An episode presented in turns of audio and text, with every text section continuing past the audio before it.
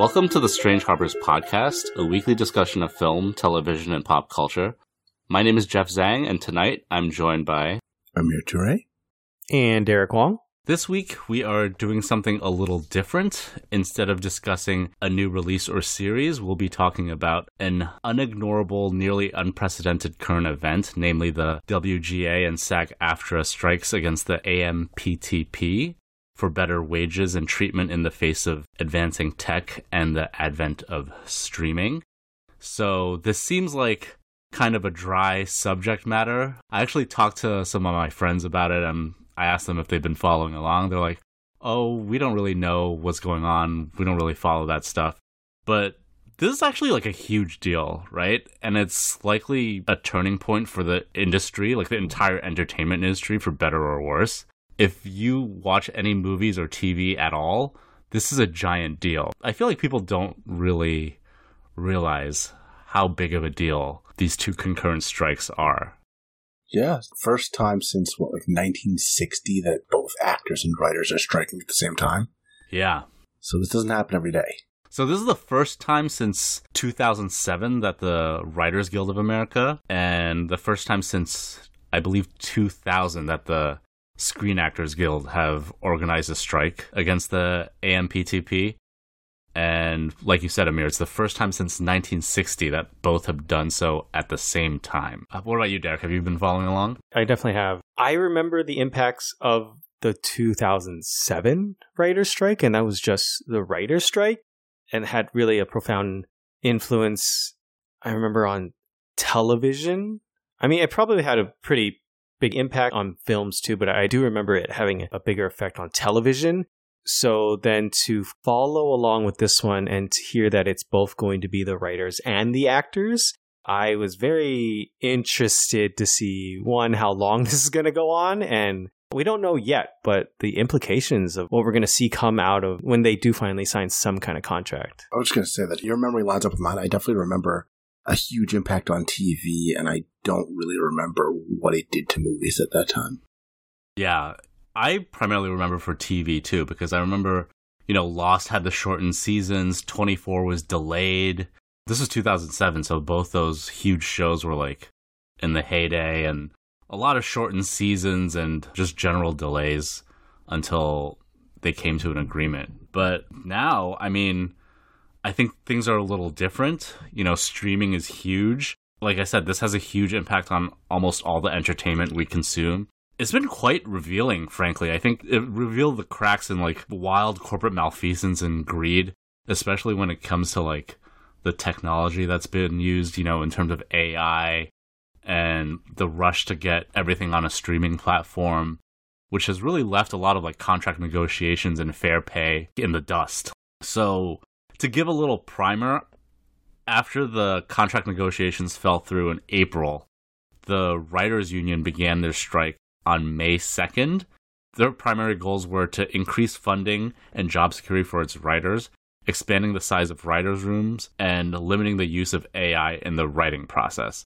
And then the SAG AFTRA followed with a strike of its own on July 14th. Its demands were being the ratification of a new labor contract, new streaming service residual formulas, and increasing regulation and control of self tape auditions, which we'll get into later, but that's actually super interesting. I don't know if you guys know anything about like the self tape stuff. That's actually been like a lightning rod for the Actors Guild strike. And they had like their own stipulations against AI too. But a lot of this has come from like a really unhealthy streaming environment. I think it's just ever since the start of Netflix and their promise to put everything under the sun on streaming, every studio has been rushing to put their own libraries on streaming without negotiating new contracts for writers and actors and you know writers and actors used to be able to make a living off residuals and now without proper contracts in place for those residuals they're getting pennies on the dollar for whatever's playing on streaming and nobody watches cable or network TV anymore, right? So So I think there's a couple things going on, right? You don't necessarily even know how much these streaming platforms are making. So you can't fairly account for what percent of the profits you should be getting exactly. because they don't even tell you how much money they've made, right? Hand in hand with that is we don't know that these streaming platforms necessarily are making money. It seems like they're all hemorrhaging money, right? All of them. I think it's way worse than we think. Yeah, than we've previously been able to prove, right? hmm Like some of the ridiculous claims of 8 billion people in the world watched, what was that random Netflix thing that, uh, like, Red uh, Notice? to- yeah, like Red Notice or something. It's like, all right, that's clearly not true. I actually have the exact figure. So it says half of all Netflix subscribers in the entire world watched Red Notice. So they have around 250 million subscribers. So 125 million people watched Red Notice. Holy shit. Over like 300 million hours watched or something. There's no fucking way. There's not a single person I know in real life who's watched that movie. The number of views is also calculated like, oh, if you watch it for three minutes, it counts as a view. You know what I mean? Right, yeah. So the fact that they don't make these numbers public, they're definitely astroturfing their own shit. Like, there's no way any of this number crunching is real, right? So Yeah. Well, okay. The idea of residuals and like data is like really interesting for this argument, you know, for the writers and the actors. But before we dive into that, because I do really want to talk about it, I think it's really fascinating. I think it's like one of the sticking points to this 2023 strike. But just to jump back in history a little bit, just to remind people like what the 2007 strike was about, right? uh huh. A lot of that was like DVD residuals. But then the idea of striking and the idea of unions that were created for writers, like way back in history, were to create resources, right? These funds for residuals like DVDs, like VHS, like reruns, a syndication on TV, right? Uh huh. a lot of these writers, that's how they make their money. It's not, you know, the upfront fee they get for writing a show. It's every time it gets played on fucking TNT, they get a dollar or whatever, right? Just X amount. But like you said, Jeff, people are not watching cable anymore, right? So those numbers aren't producing the checks that they are anymore because those same shows, Smallville or whatever, that used to be on TNT, that used to rerun constantly on TNT, no longer does that, right? Now it's been Mhm. Put on things like Netflix or HBO Max or wherever it's landed at the moment. In the 2007 strike, Netflix was not a thing yet. Streaming was not a thing yet. So those residuals weren't written into their contracts. So now when things get played on Netflix or HBO Max or Paramount Plus or whatever the streaming services, they're not seeing any of that money. And that's the really shitty thing about it is that they're just trying to fight for their livelihood because all these corporations are making money off of streaming while they're not. And Yeah. they rightfully should be. And just to like highlight the difference between the checks that they're getting, like some of these writers, they used to be getting like three, four thousand dollar checks for residuals every quarter or every couple months or whatever the contract stipulated. Now, when all their shows are on streaming, they're getting I don't know residuals for like 20 30 dollars every three or four months. It's outrageous. It's all hidden under this smokescreen of like these streaming services hiding their numbers. They don't tell anyone what the actual viewership is. When before, you know, like being paid on reruns or physical media, you always have copies sold and you know when things are being syndicated, when things are being aired for the first time as a rerun. It's like the tiered residuals where, you know, the first time it gets rerun, you get a certain percentage and then it gets lower and lower the more it plays on TV. And there's like a tangible number that everyone reported you could set your benchmark for your residual check to. But now that no one's reporting the streaming numbers, astroturfing their viewership data, it's all hidden. You know, they can't make a living anymore. Yeah, uh, you can't hold them accountable for how much they've made if they're not being transparent about those figures. Just to underline what you said again, this is from an article in The Atlantic by Sachi Gonzalez. In her article, she says that the actor Mark Proksch, for example, made more money off residuals from one season of guest appearances on The Office under the old system than he has in five seasons of starring in What We Do in the Shadows under the new system. That's unreal. Yeah, Mhm. so the numbers are crazy. You can see how it becomes like not a viable situation for working actors and stuff. You know, you see a lot of rich and famous actors out there supporting their colleagues on the picket line. Well, why are these like millionaires complaining? But they're also supporting their colleagues who like aren't millionaires and who have to survive off these residuals. Yeah, so the median SAG actor salary is $32,000 a year. Wow. The big Hollywood stars only make up a small portion of the union. When they show up, they're doing it out of solidarity for, you know, the little guy and the actual struggling Mhm. actors. And I think the way that the media has been portraying this is very skewed towards anti-union because, you know, the big trades like Hollywood Reporter, Deadline, Variety. Variety, they're all owned by AMPTP members, right? So they'll do anything to like paint strikers in a bad light or misconstruing an actor's words or something. Uh, do you guys remember when Matt Damon came out and they just cut around his words entirely and made it seem like he didn't support the strike at all? And then they had to like issue a correction. Like all Oh, these trades are anti-union. I don't Mhm. remember this. Wait, can you go over the situation? Yeah, so Matt Damon came out and is like, "Oh, things are going to be super difficult going forward until we can reach a resolution." And then they cut out the part where he's like, "But I stand behind my union brothers and sisters and stuff." Dude, the guy's like from fucking Boston. You know what I mean? Like to paint him as like anti-union is kind of crazy. And they had to like issue a retraction and be like, "Oh, we purposefully cut around the context of his words." And it's all this shit like that. It's crazy. So a lot of the reporting is skewed. So you gotta like find reputable sources of information when it comes to this. One's not owned by the AMPTP, right? Mhm. So Yeah, and I think you guys have already kind of started to talk about this really fascinating idea of like statistics because look, even before the writer strike, before the actor strike, there was a lot of hidden statistics when it came to streaming, right? Like we have no idea the metrics. You know, Jeff, you've already kind of uh, started to talk about this. Like Netflix's top 10, this is the most watched, like this many people watched it. And every person, whoever owned a Netflix has watched this thing, right? And now I think part of the fight or part of the why I think the streaming services are fighting against it so much is that there now has to be some kind of hard stat. Like if you're going to pay a writer, uh, Mhm. you know, a certain amount for every time a show is shown, is viewed, there has to be a stat that equals some kind of price. Hmm whether it be like before like on cable it's like it was shown right? No matter who watched it or not if it was shown they got paid. Right. right?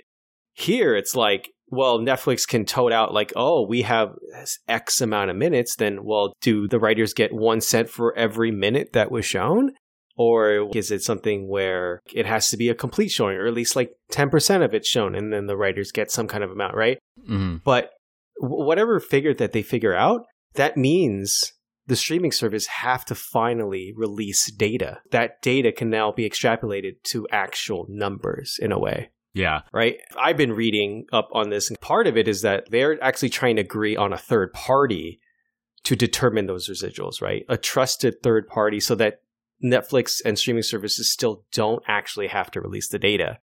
This person just says, We've looked at the data. This is how much the writers get. Yeah. And then the numbers won't be public. Won't be public still. Yeah. And I think that's like one of the fighting points by the streaming service because they really do not want to release these numbers to the Yeah. public. I mean, that's a reasonable request by Mhm. the guilds, right? Like, that's a compromise where the third party recognizes these numbers and then comes up with the correct residuals. But Mhm. then the streaming services just don't want to release the numbers at all. So that makes me think that there's something real fishy going on and all of these numbers have been faked for years and years and years, right? The streaming model is already on shaky ground. If these numbers get released, the entire system is going to collapse. Mm. I don't know. I mean, it could be, right? What these streaming services are doing now is they're all hiking their prices now, right? Yeah. In Mhm. order to kind of try and catch up because they've been losing money hand over fist because like production costs been so high. Revenue has been okay, but like the costs have just been crazy. So they're trying now that they've got people on the hook to increase prices because like the previous pricing was not enough to actually cover costs. So the fact that streaming is like just as a whole not profitable and not really working out, it's a bad sign overall for the industry, right? Yeah. You do make a good point. Like these costs have become astronomical, especially for stuff on like Disney Plus, like Secret Invasion, which no one fucking watched, cost three hundred million dollars to make, which is like the cost of a blockbuster. Yeah. And even then, you have you know theatrical supporting it, where people go out and buy tickets to the theater to make money for the studio. This is just on streaming. They're not making a dime off of it other than like the subscribers, right? So, you know, that money is just evaporating and they're spending so much of it on these shows. I mean, we talked about this, but Lord of the Rings, Rings of Power, Mhm, right. for the number of people who watch that, that thing cost a billion dollars. Maybe across two seasons, but Insane. still, it's wild. Yeah. I think this whole industry is in for a reckoning, so I don't know what's going to happen. And it's these writers and actors, the art relies upon them. And they just want to be paid fairly. They will just want to make a living. And these executives are making money hand over fist. Like, have you seen some of this executive compensation? It's insane. It's all eight or nine figures, right? They're all making, you know, $30 million a year, $50 million a year, $100 million a year, Mhm. right? I mean, crazy numbers. And they don't actually produce the art, right? Like, it's actually the writers and actors who actually produce the stuff. Yeah. So Bob Iger, who said the guild demands are unrealistic, he makes $25 million a year. And then David Zaslav makes $40 million a year. Ted Sarandos of Netflix, he makes $50 million a year. Brian Roberts, who's the Comcast executive, makes $32 million a year. Tim Cook makes $100 million a year. You know, all these people, if they just give up a small percentage of their salary, they could fund all of the guild demands, no problem. Tim Cook is not, I mean, he's not like a streaming company executive, right? No, but I mean, he does oversee Apple TV. I know, yeah, yeah, Yeah. yeah, But I'm just saying that, like, other things do go into Yes, yes, yes. being the Apple CEO, right?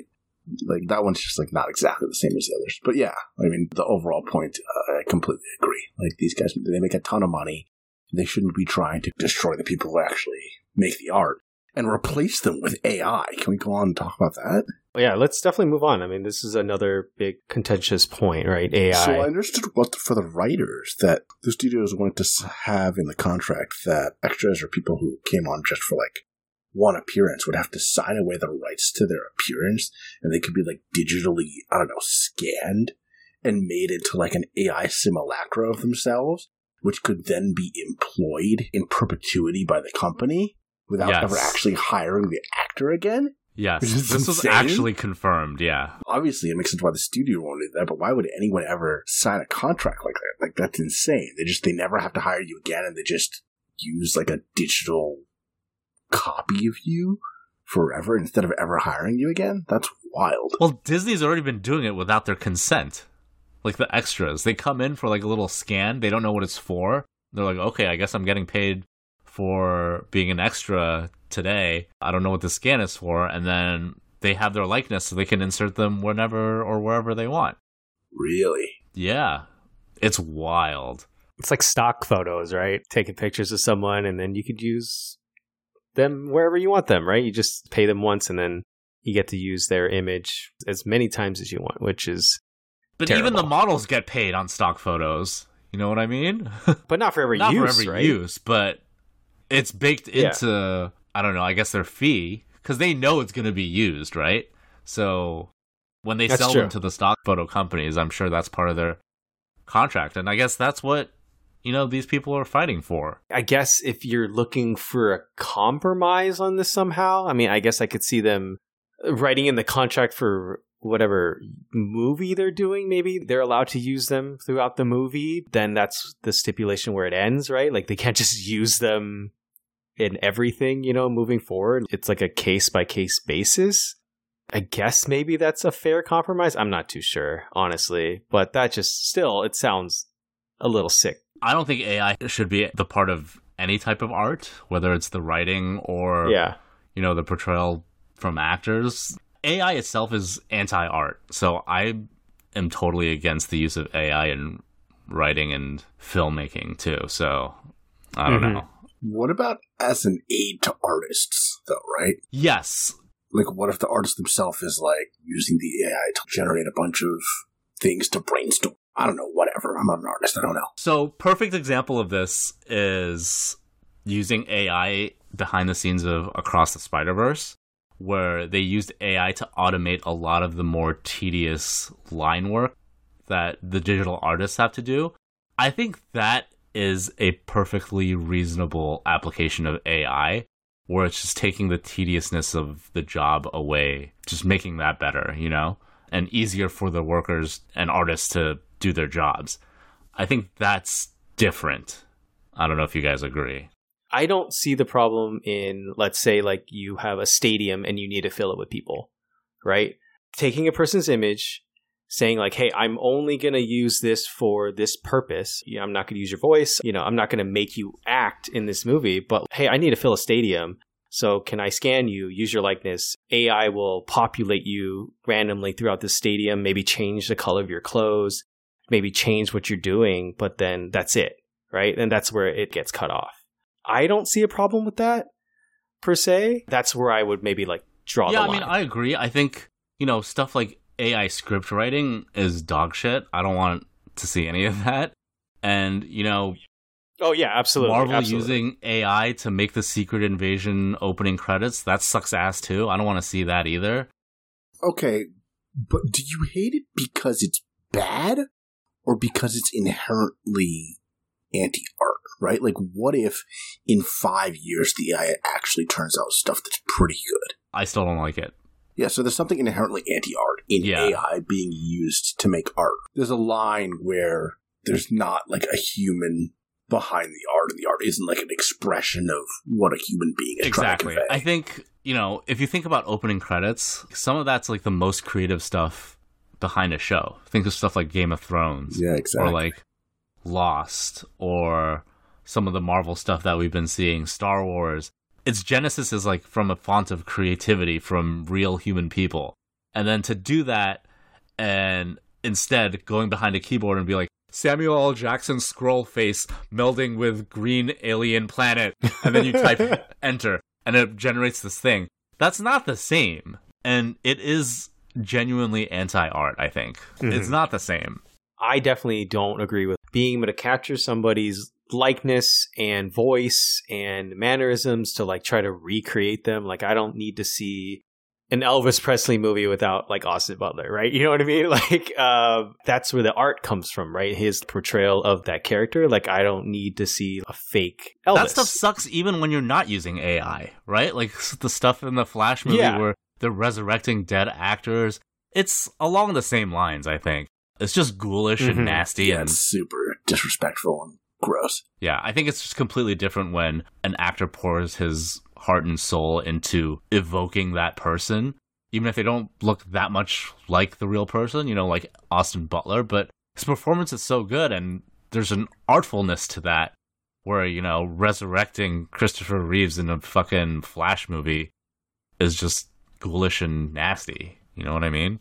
But Mhm. switching gears a little bit, so I want to talk a little bit about the line between influencers and critics, especially because, you know, that line is being blurred all the time. And especially when it comes to the writers' strike, right? Because a lot of influencers are coming out and be like, where does it stand where I talk about movies and I make content for my YouTube channel talking about movies? Can I still do that? Am I a scab if I talk about the latest release? And I think that's the problem. I think that the line has blurred so much when it really shouldn't be. For me or for us as, you know, reviewers and critics, there's no question that we can still talk about these things because we're not doing promotion for these movies, right? We're not doing promotion for these TV shows or movies that we're talking about. But for a lot of these influencers and film YouTubers or whatever, that line has become so blurred between, you know, criticism and promotion that they don't know what to do. I think that's super interesting. And, you know, I never had a question that we could still be doing this, but, you know, a lot of people they get invited to the premieres and the studios are like, well, if you have a positive reaction, you can come out and talk about the movie. If you have a negative one, you're not allowed to say anything. And these YouTubers and TikTokers, they just follow that guideline. You know what I mean? Where do we draw the line between influencer and critic, right? Which I think is really interesting. So, at the point at which you become an influencer, you're sort of employed by the studio you're sort of scabbing if you continue to do your job. Whereas if you've maintained a sharp line between being a critic and being an influencer, then critics can kind of continue to do their work, right? You're just reviewing things that have already come out. Yeah.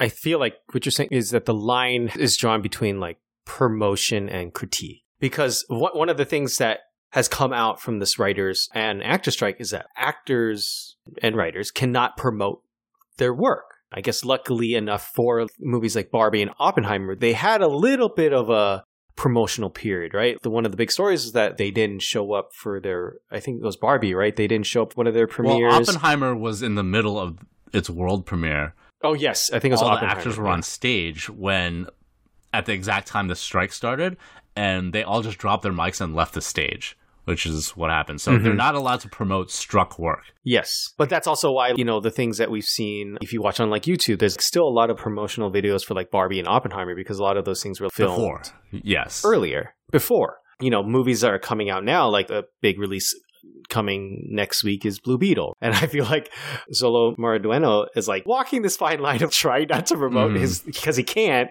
but also, I know he feels like he has to because the trades have been reporting that the movie is probably not going to do so well, not do so hot. That's what these actors are meant to do. Part of their job, I guess, is go out and promote their movies to hopefully boost some of those sales. So, and then going back to your point earlier, like influencer versus a critic, a critic isn't paid to promote a movie. A critic is paid or not paid to provide their opinion, right? Whether it be good or bad. It sounds like these influencers are feeling a little bit maybe one way or the other because it's almost like, hey, they've been invited to these things and it feels like they've been invited for the purpose of promoting, right? Like they're not really supposed to say bad things. They're only really supposed to kind of hype up the movie. So yeah.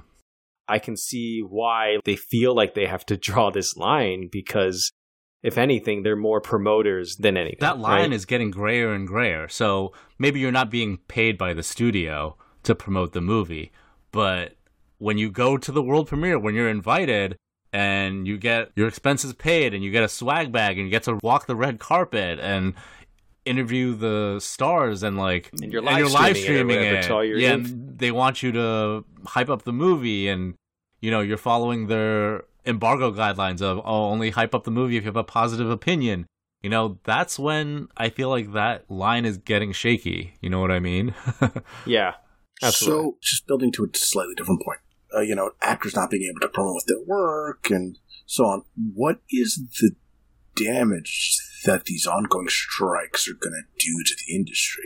For the foreseeable future, I mean, we have a lot of movies that are already either delayed. You know, there's a lot of movies that have had to stop production. Mm-hmm. Uh, most famously, like I think the big one right now is Deadpool 3 was right in smack in the middle of production. They had to stop. So those movies are going to get delayed. I believe Sony announced a bunch of delays that they're pushing out till next summer or further now.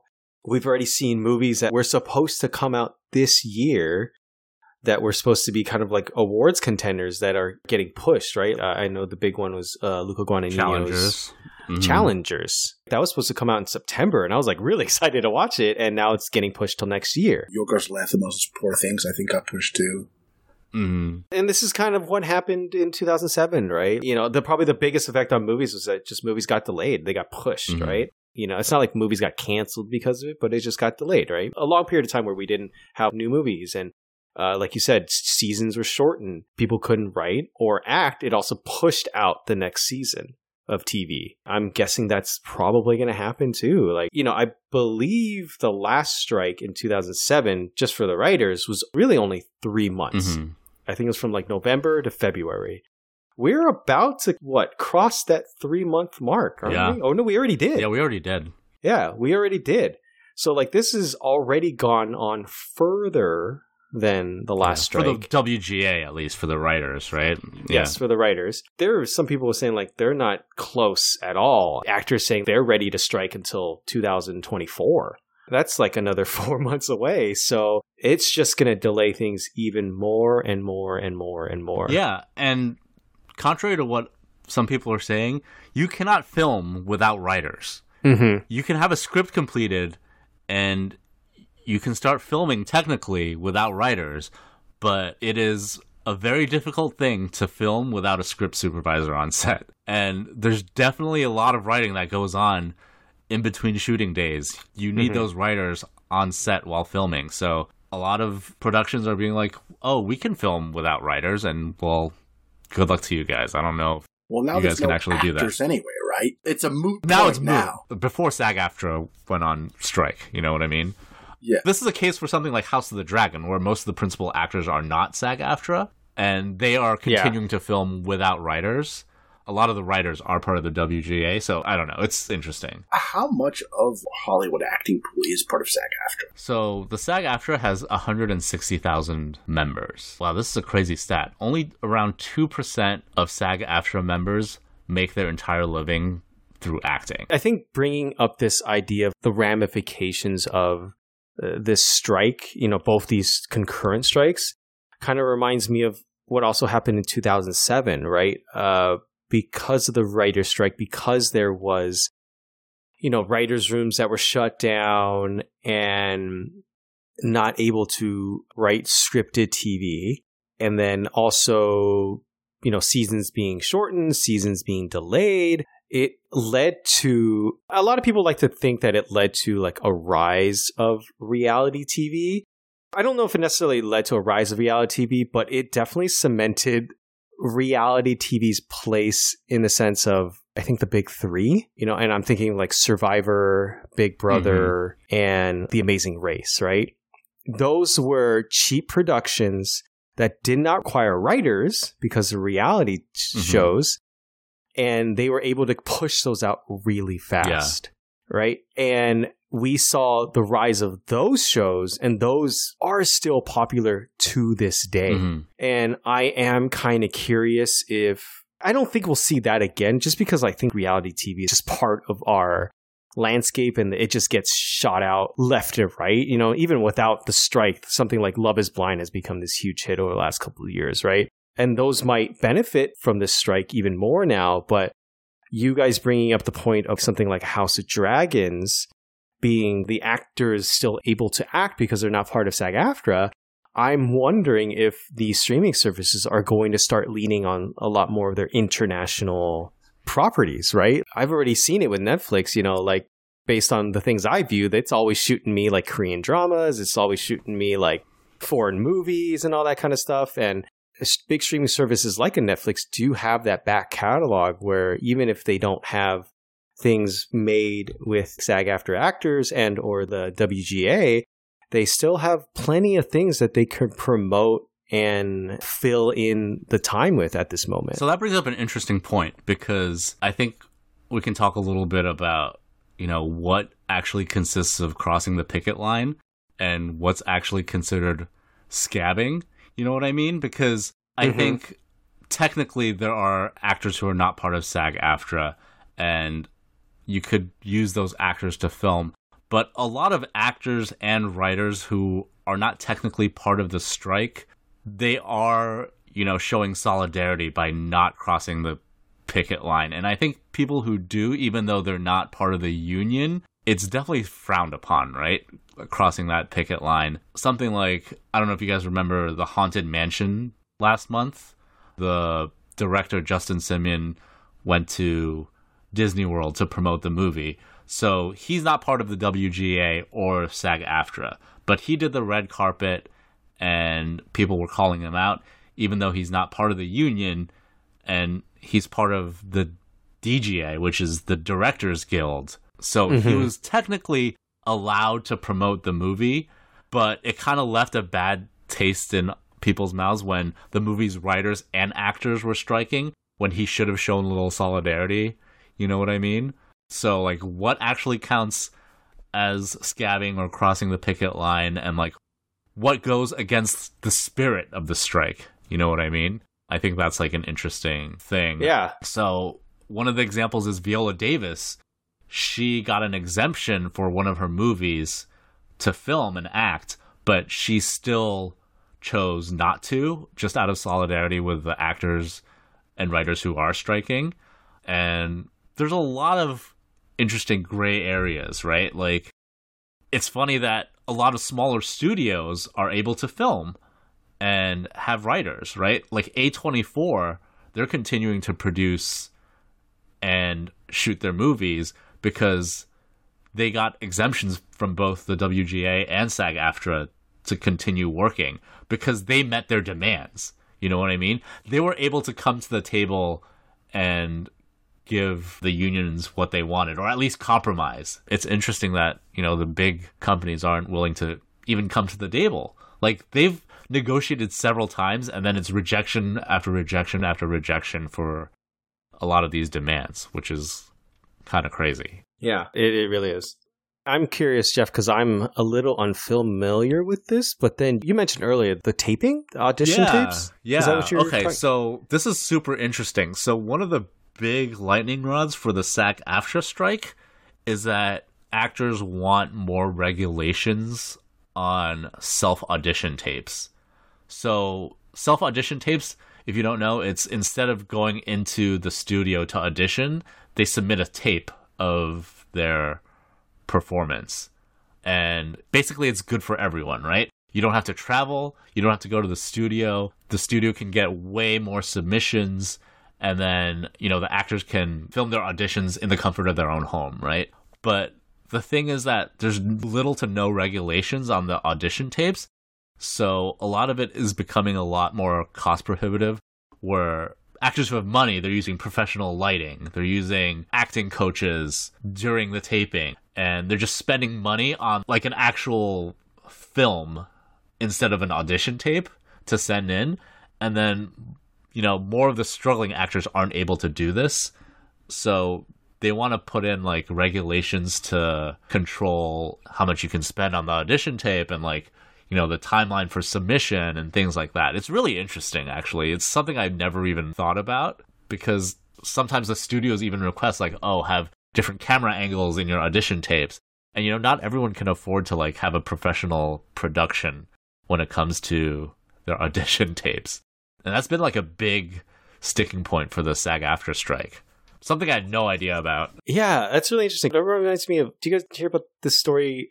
Man, came out probably a couple months ago about the directors that like pitch a new Final Destination yes movie. i heard about this yeah No. they pitched it. It was like a Zoom Yeah, yeah, pitch. At one point, they switched it to a video. It's like a video of the ceiling fan falling down and like cutting off one of their heads. It kind of seamlessly switched to this final destination like video where it kills the directors off. I remember when that came out, people were like, oh, that's so creative. That's so cool. That's how you know these guys really want this job and like they're perfect for it. But then now you're seeing the flip side where maybe like, that's not the best thing, right? Because like someone who doesn't have that money yeah can't allow like a director or like a casting That's agent, such a good know, or- or, example. you know, I mean, even though this is like, you know, the directors and not the actors, but you know, like people who don't have the means to film themselves getting killed on screen for an Yeah. audition tape. Yeah. You know?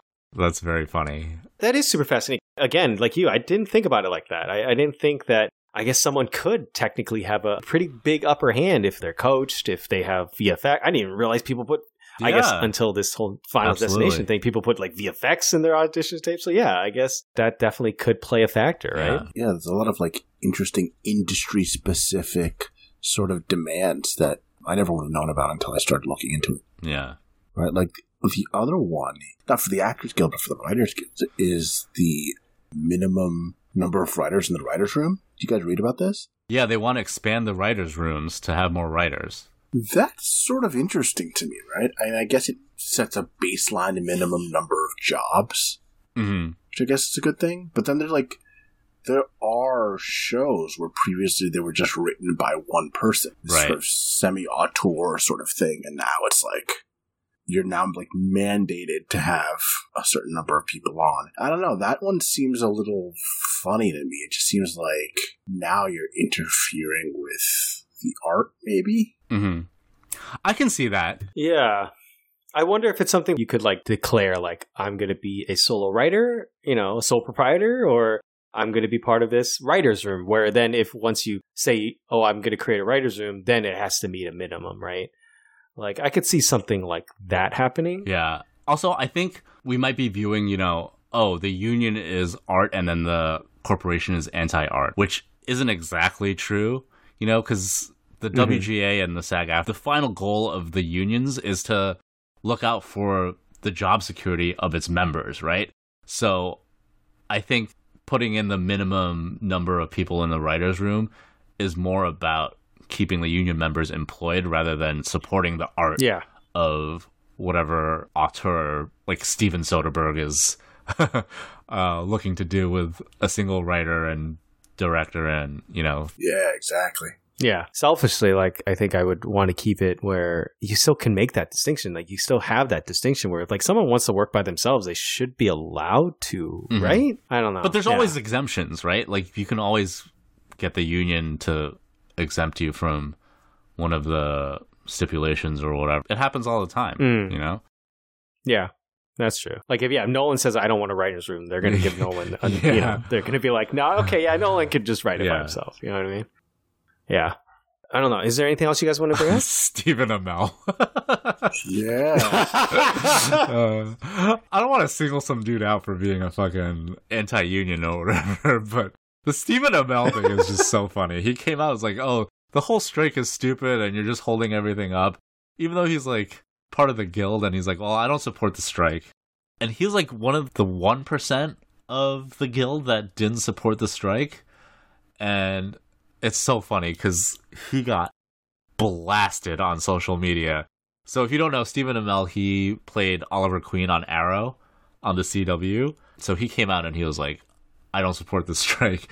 And everyone got so fucking mad at him. People were posting memes of like Grant Gustin in front of Oliver Queen's grave with a peace sign or whatever. and then, you know, last week he showed up on the picket line holding, you know, the sign for the strike and his face was just so funny. It just looked like my PR guy called me and gave me a piece of his mind or whatever. So now I gotta be here and Mm. apologize and do this apology tour or whatever. He did not look like he wanted to be there at all, which was so fucking funny. Yeah, and it's really funny because I remember seeing the, those tweets. You know, the rest of the Arrowverse cast was like all Yeah, together in like LA doing it, there. and they're all like supporting each other. And he's like all by himself, like New York, just by himself. It's just like it's pretty Yeah. funny.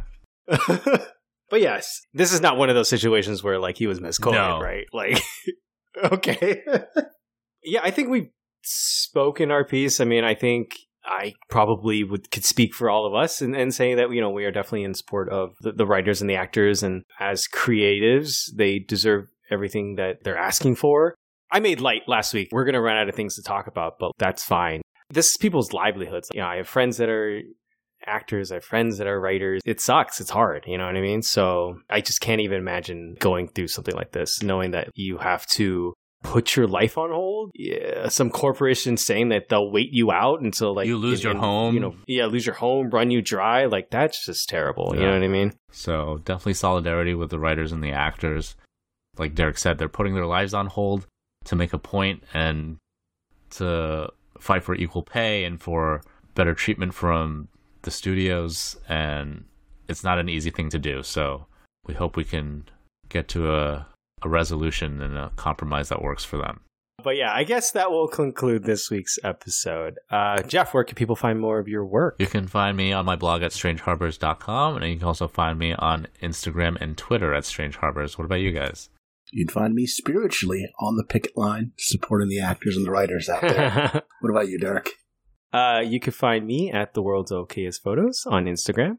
If you like this podcast, the easiest way to support our show is to subscribe wherever you get your podcast, whether it be Apple Podcasts, Spotify, Stitcher, any of the other popular apps. If you're listening to us on Apple Podcast or Spotify, please do us a favor and give us a great rating. It really helps to get our voices out to more people. Yeah, if you have any questions, comments, suggestions on our episode on the WGA and SAG AFTRA strikes, feel free to shoot us an email at jeff at strangeharbors.com. We like getting listener mail. Sometimes we read it on the pod. With that, we will see you guys next week. See you next week, everybody. See you guys then.